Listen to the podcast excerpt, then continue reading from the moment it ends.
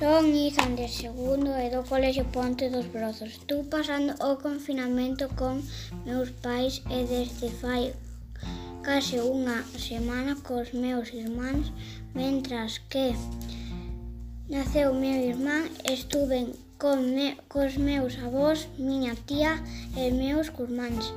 Me, me nestes días fago os deberes, xogo, Vos como estades pasando o confinamento? Ánimo, xa queda pouco menos para que remate isto e todo volva á normalidade. Espero que estades todos ben. Un saludo e moitos ánimos.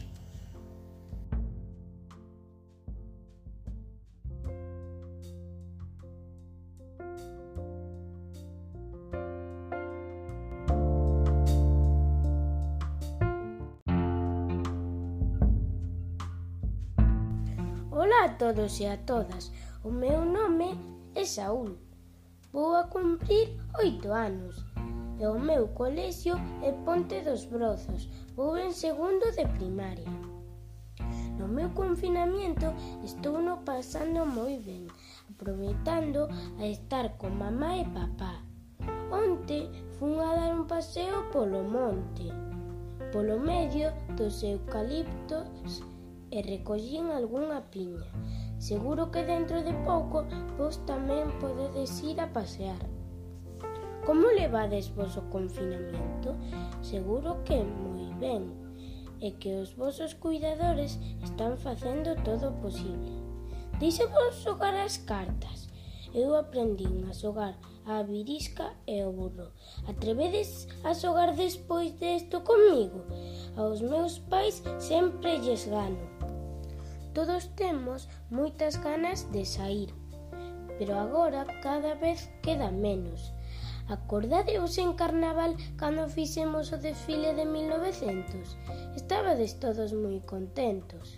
Pronto volveremos a vernos e todos teremos outra vez esos sonrisos na cara. Estaredes paseando polo parque e nos estaremos por ali xogando. Que bonito é estar todos xuntos.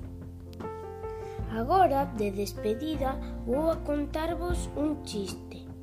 Isto era o cumpleaños de, de un abuelo e estaba toda a familia para celebralo.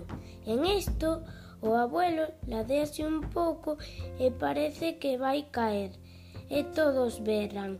O oh abuelo, o abuelo, cuidado co abuelo. E entre todos poñenon na con... posición correcta.